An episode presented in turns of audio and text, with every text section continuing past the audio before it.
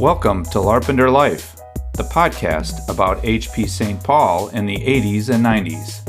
I'm your host, Dave Carey.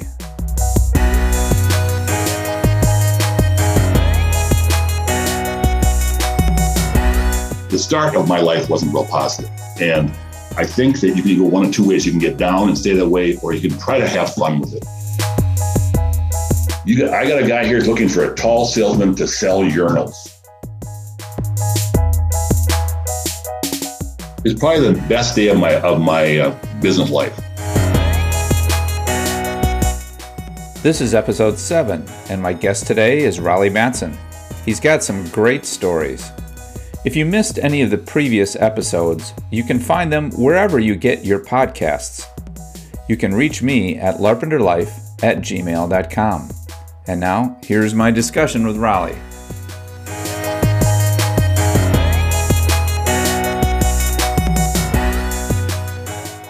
My guest today is Raleigh Matson. Raleigh, I'm really happy that you joined me today. Thank you so much for being here. Thank you. Looking forward to it. I always like to start by asking people how they got connected to HP. When was that for you, and how did it happen? Right out of college, I went to a I went to a uh, a headhunter, and I walked in the door, and the guy said, "I got a job for you. You got I got a guy here looking for a tall salesman to sell urinals." And I, I, said, okay, I, I, guess that wasn't what I had in mind, but no. Um, so he put me in charge uh, up with a, uh, a small computer firm called Com ComServe, and they had two large old IBM mainframes. You want to use that term? They're actually tabulation equipment. And I would and I would go out and I would sell data processing services to companies.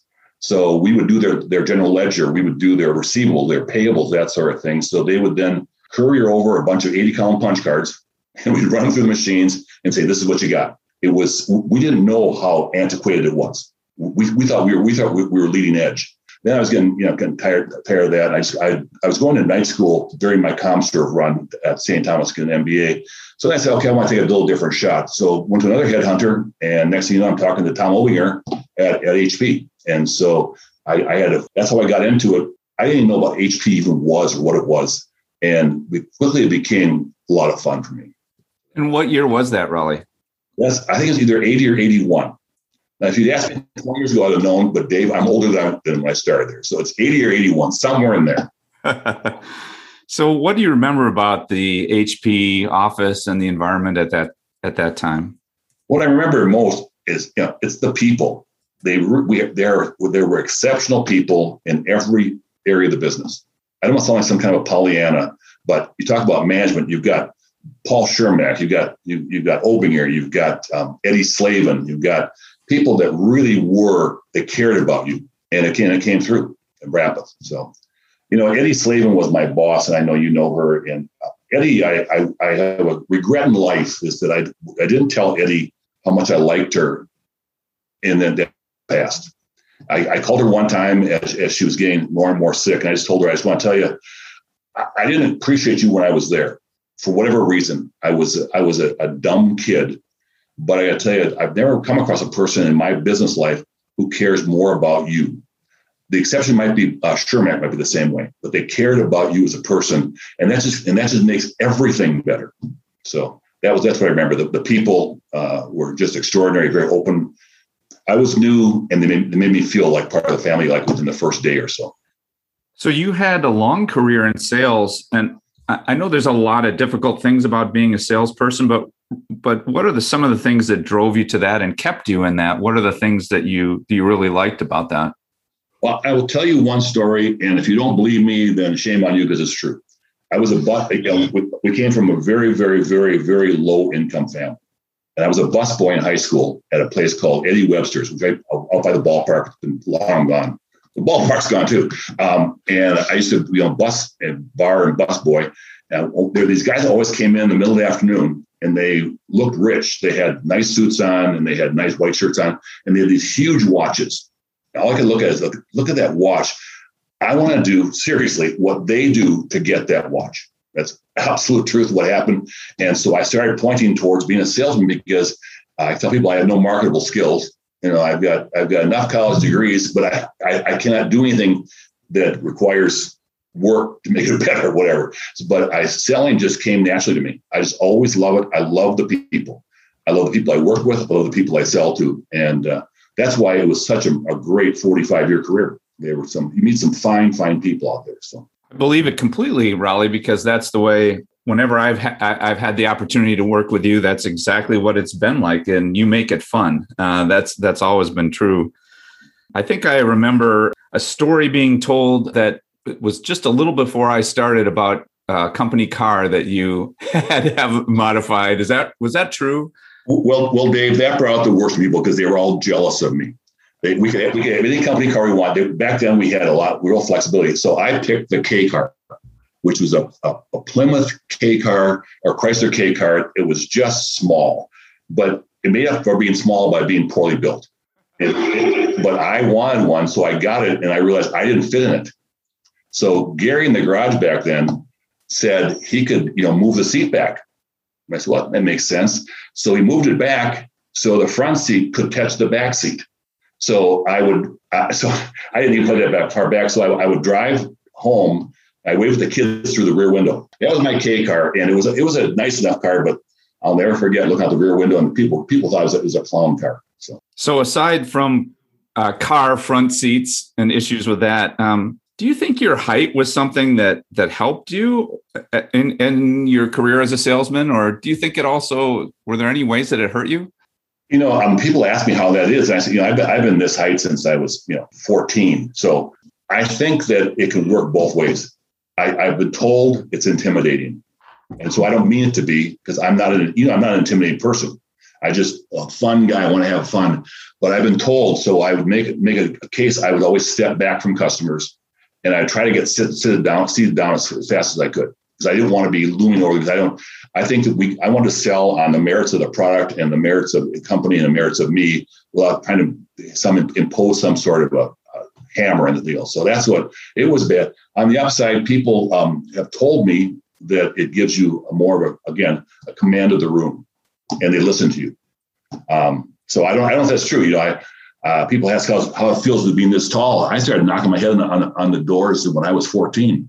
I, I, walked into high school, Kennedy High School, as a, as a sophomore, and I strode in there because I was going to be a sophomore first day, and I hit the little little uh, metal device that closes the door, you know, that little thing, and I hit it, and I fell to my knees right away, right there, and I was bleeding down my forehead. That's the way I started Kennedy High School. I was I, everyone was impressed. So that was a downside to my height. The upside, you know, it's it's a good conversation starter. People want to talk to you about, ask you about it. They, they, they seek you out. What is it, you know? So. Uh, you mentioned the management at at HP in those early days and how good it was. Yes. Do you want to talk about that a little more? Sure. You know, um, I'll, I'll, talk about you know Shermac, who who really cares, and, and you could tell that. But remember when we had Spectrum? Were you there when we had Spectrum? Sure.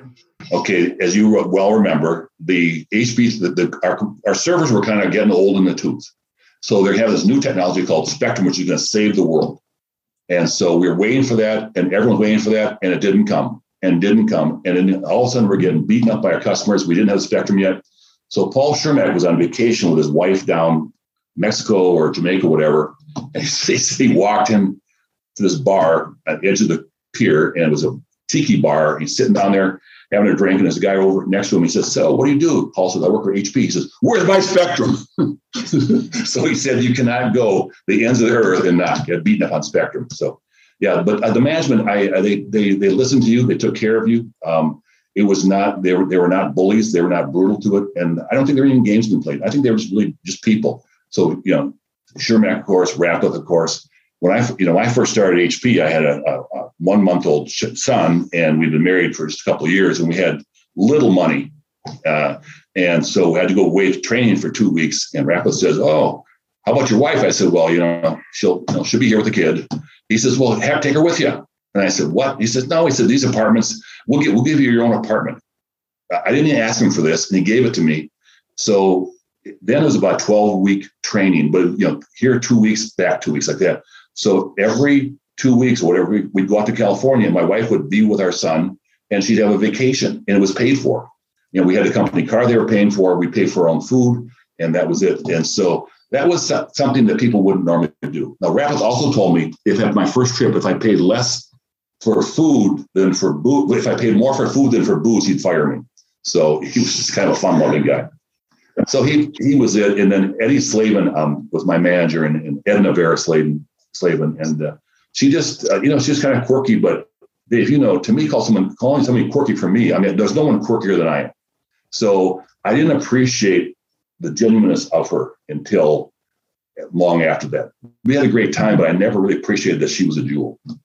And uh, one, one you know, she was a gourmet cook, and we she invited us over to her house for this new thing called Cajun, brand new Cajun. We didn't didn't know about it. It was without from New Orleans, New Mexico, somewhere down south. So she makes us this meal, and I was sitting there with, with Wayne Hughesby and uh, Doug Burns, and also we realized we can't breathe.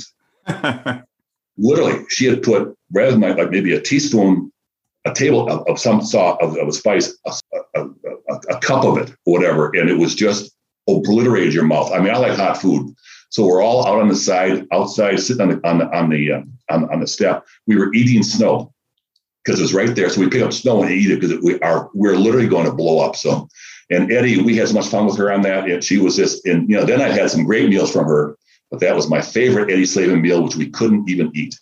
It was beyond Cajun. Do you think the the management that you the quality of the management that you referred to do you think that was something unique to HP or was that unique to the times? Well, you know, as you know, I, I was at HP. I, I retired with a total of 28 years, but that, out of 45 years, sometimes some of that wasn't spent at HP. And so I had experience in other companies. And that's when I could start compare to what it was. You know, they they had they had a desire to to make you successful and they had a desire to stay there. You know, we have people, you know, other companies would come in there and they're executive and they're from so, you know, they're from I don't know, some company, some big company, and they're going to change everything. And a year later, they're gone. And they never they never appreciated the true fabric of HP. And I think the people you know that I worked for and worked with, they understood the fabric of what Bill and Dave wanted to have.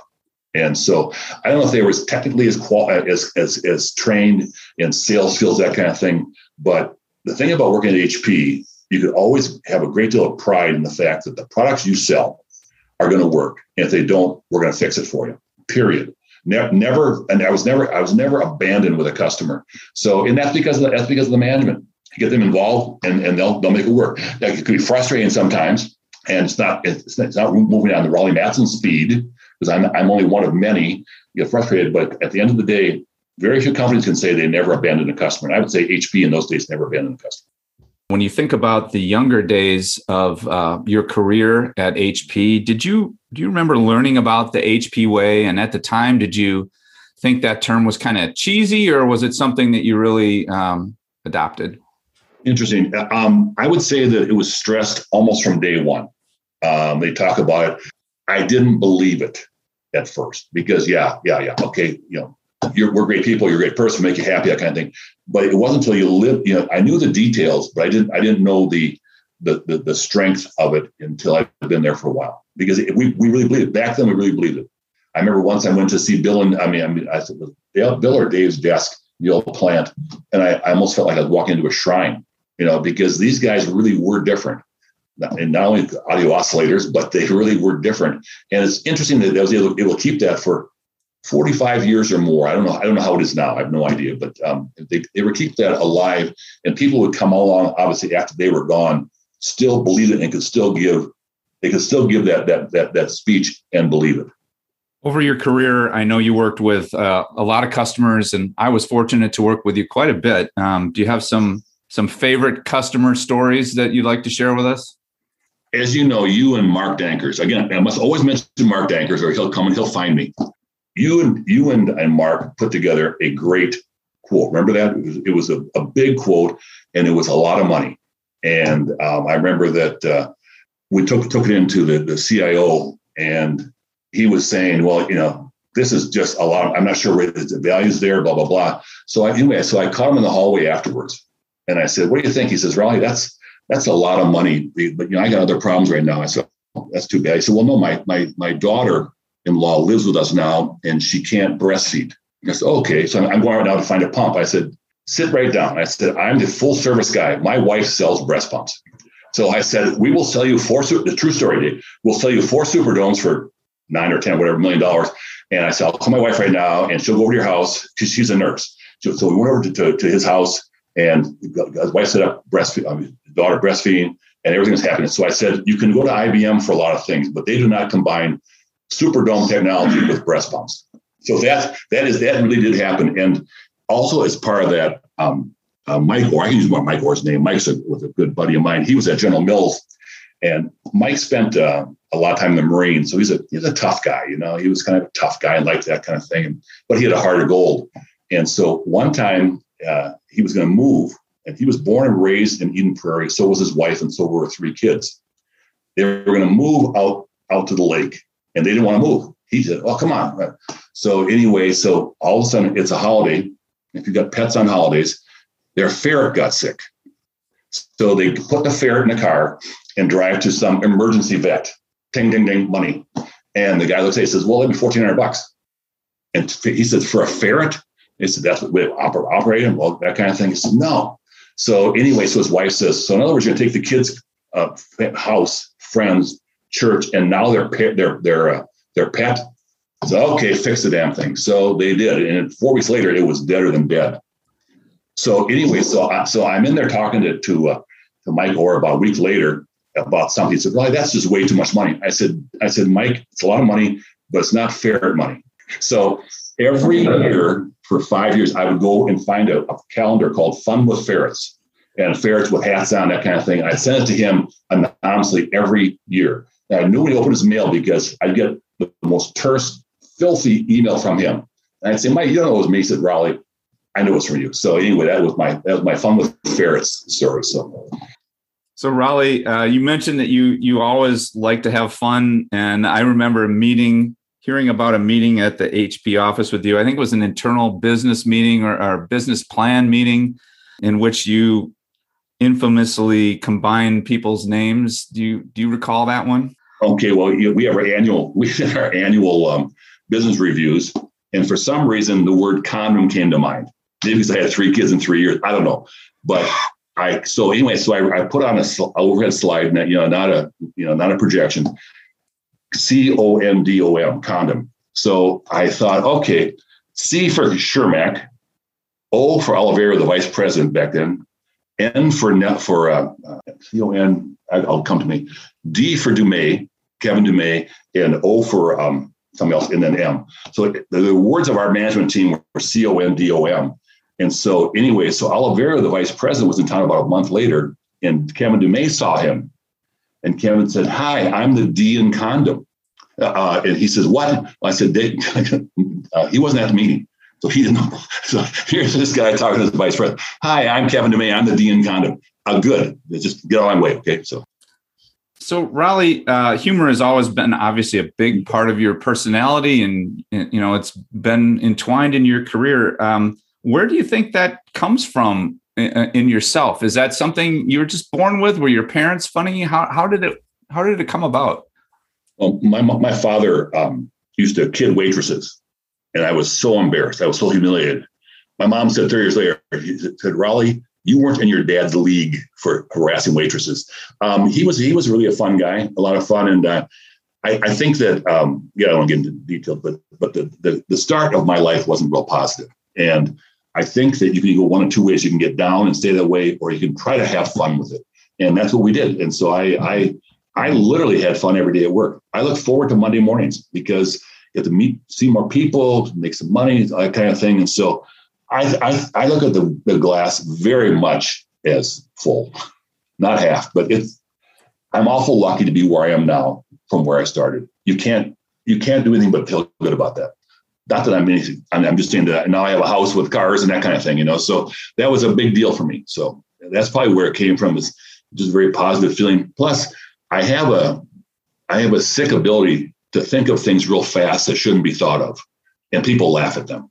That's what it is. There's people say, How do you write these? I said, write these things. I don't know about them until you, I hear about them when you hear about them. It just comes out. So that's and you know, you know that's probably true. You, you you've seen that all the time thinking, did I just say that? It was funny, but grossly inappropriate. So you at one point you left HP and I think you went to Tandem and and Tandem was eventually acquired by Compaq and then yep. and then Compaq was eventually acquired by HP again. So you had a kind of a unique experience there of of uh, going leaving and then being forced back. Do you, do you remember learning about that merger that was coming up for the first time and that you'd be back with HP? It's probably the best day of my of my uh, business life I left HP and went, you know, to Tandem because of money. You get there and it was the opposite of HP in every way possible. It was a it was a, a mean environment, a mean environment. And I got there and the first week I said, Oh my gosh, what did I do? What did I do? I was just sick about it. So yeah, I went there solely for money, and that proved that showed me something a lesson in life is you can't just go for the money because that's in the scheme of things, that's a very small part of what you're doing in business. You're spending, you know, a lot of hours working. If it's just for the paycheck, a lot of miserable hours in the middle. I left there very soon afterwards, and it was a big mistake. I went to Compaq, who was hiring right there, so I started there. So it was Compaq had bits of the old HP in terms of nice, good people working with you, but you kind of you miss the excitement of, of, having the full line of products. You know, okay, you can now sell this. It's like, well, I'm not used to that. I'm used to having this whole breadth. So when they finally bought Compaq, I was just thrilled. And so I went over in the morning to John Aiken's house, and he lived about a mile away. And I said, John, we're, going to be working together again. And you know, as you know, John was, was my was my college roommate. And so he said, Well, I got an HP shirt here for you. So I put it on. I then went to a nine o'clock meeting at General Mills and I walked in with an HP shirt on. And I said, I can change on a dime. Um, it was great news for me because um, I, I, I was starting to really miss what I what we had had. Nothing against Compaq, good people, good products, good money, but it wasn't HP. So going back to HP was just a just a blessing. I, I'll never forget that day. Well, our first HP meeting, I saw Mark Dankers, and he put his hand out, shake my hand. I said, "No, Mark, I got to hug you." And so we had a big hug, and it was just kind of it relieved a lot of things in me. I mean, I can't put in words what it was, but um, it, yeah, the, the, merger took took a while, but it was um, not much had changed. Rollie, thanks so much for joining me. Uh, it's been great to catch up with you and and to have you on this podcast. Uh, I'm sure everybody'd like to know what you're up to personally these days, how things are going for you and your family. Well, actually, you know, um, I'm doing very very well now. Thank you. Um, we moved to Stillwater when we retired, and we uh, were by one of our daughters who's got two grandkids. But um, this is this has been a, a, an amazing year for me. It was you know what's it was it Dickens that said it's the best of times, worst of times, and this year was our best and our worst. And what I mean by the worst is um, August second, we were at home just you know probably raking the yard, whatever. And we had a call from my my my daughter's fiance, and he said there's been a terrible accident. She was rock climbing with him, and she was 50 feet tall, 50 feet high, and she fell, and so she broke every rib on her right side at least once. She crushed her pelvis. There are 8, 10, 12 rods right there in that. She she she lacerated her her liver, punctured both kidneys, and punctured both lungs. They had to bring a helicopter in to take her out of the mountains. Spent seven days in a coma, and then when she came out, they, she then asked what happened. Well, I was just told uh, about a month ago. I was heard from my daughter that the final bill on that one month in in Seattle was 1.4 million dollars does not include the transportation to or from Seattle. So that's just the hospital bill, and obviously in there a doctor like that. So that's a lot of work to be done. And the care of these people was so extraordinary. And so I know they do it every day, do it, and that's just no no big deal. Well, it's a huge deal to people. So I hope that someday caregivers can appreciate what they really truly mean. So anyway, so she was a she was positive from day one, and she had umpteen different you know pipes and hoses and things sticking there, and she was like that on her bed, flat bed for almost a, almost a month. She's getting married now, August seventh, uh, a year and five days after she fell, and she's walking now uh, without without any any assistance. So thankful and so optimistic that she actually pulled us through these times because we were so depressed, and she wasn't. I guess so that so that that is has made us very very happy. Right now we're preparing for the wedding, but that was the best of times and worst of times. And I tell you, the, the best of times have followed since then. It's been tremendous. So really enjoyed it. The pandemic has been terrible, obviously, and we've suffered like everybody else, but really not that much. No one in our family got it. No one, no one that we know died from it. So we're, you know, but just all the all the rules now. It's no, you know, it ain't no big deal. When you when you sit there for a month outside the hospital hoping she doesn't die, a mask ain't no big deal. absolutely amazing story, and I'm so glad that it has a you know a good ending. And uh, I'm sure I can speak on the behalf of everyone, Raleigh, in wishing best wishes for a, a continuing recovering for your daughter. Thank you. Thank you. Well, thanks so much for joining me, Raleigh. It's been a pleasure to talk to you, and uh, I look forward to when we can get together before too long. Thanks a lot. Enjoy that.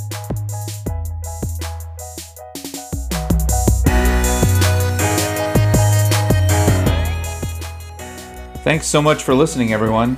Larpenteur Life is produced solely by me, Dave Carey. It's not affiliated or sponsored by HP in any way. I'd love to hear some feedback from you again, so please send me an email at larpenteurlife at gmail.com. And especially, I'd love to have you as a guest. It's real easy, as I've told you before, and I promise that's the truth. Until then, take care, everybody.